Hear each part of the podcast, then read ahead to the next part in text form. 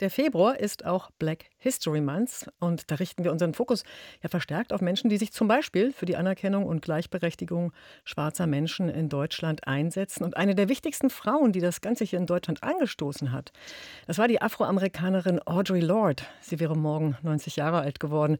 Die Aktivistin, Lyrikerin und Autorin hatte 1984 eine Gastprofessur an der FU Berlin und hat auch danach bei ihren Besuchen hier den Weg geebnet, damit sich schwarze Menschen in Deutschland vernetzen und vor allem auch Selbstbewusstsein erlangen.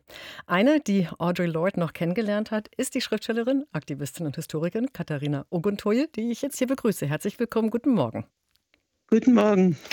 Können Sie uns mal kurz zurücknehmen in diesen Moment damals, als Sie Audre Lorde das erste Mal begegnet sind? Was war das für eine Situation? Ähm, das waren die, die 80er, Anfang der 80er Jahre ähm, sozusagen. Äh, es gab die, die ähm, die, die Umweltbewegung und äh, die, alternative Bewegung. Und dann gab es natürlich vor allen Dingen die Frauenbewegung. Und ich war als junge äh, äh Feministin äh, nach, gerade nach Berlin gezogen, äh, 82 und äh, hatte dann das Glück, dass ich sozusagen mitten im, im Honigtopf landete. äh, sozusagen, äh, äh, es war einfach unglaublich viel los in der, äh, in, in, in der Stadt, in der Welt, äh, sozusagen diese bürgerre bürgerrechtlichen Bewegungen. Und ähm, in 18, äh, 1983 haben wir dann das Buch äh, Macht und Sinnlichkeit mit äh, Aufsätzen von Audre Lorde und Adrian Rich diskutiert. Das waren sozusagen die fortschrittlichsten und herrschaftskritischsten Texte, die man sich denken könnte.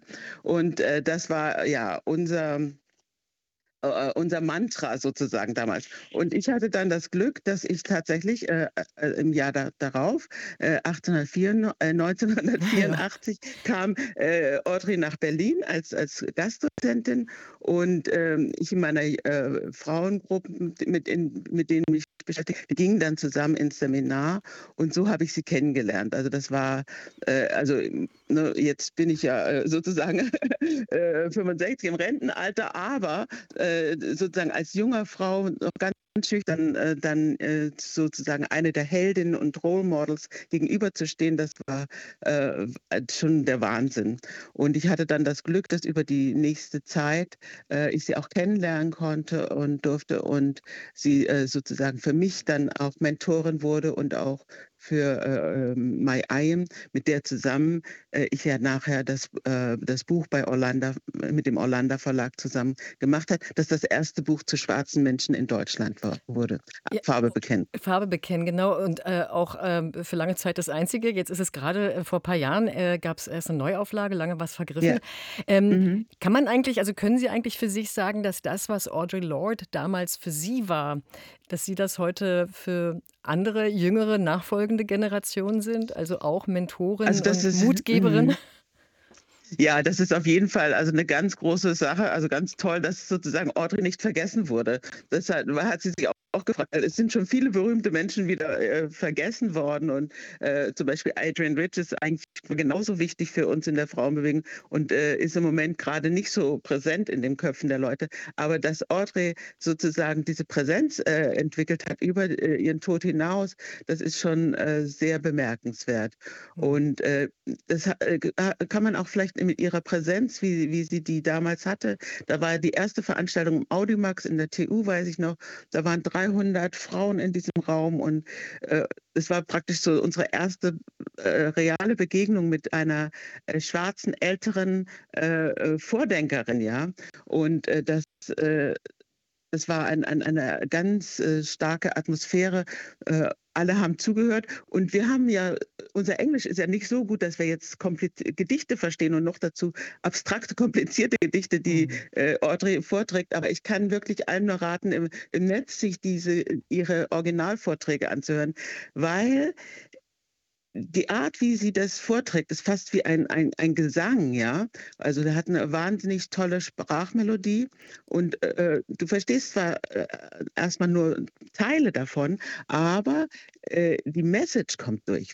Diese, diese, und ich glaube, das ist das, was Sie jetzt auch gefragt haben. Wie wirkt sie eigentlich heute noch? Ich glaube, die, ihre, ihre Message, man versteht vielleicht nicht jedes Detail und jede, jede ähm, äh, Wendung, aber man, man kriegt die Message mit, sozusagen für eine bessere Welt, für die eigene Unabhängigkeit, Selbstständigkeit einzutreten.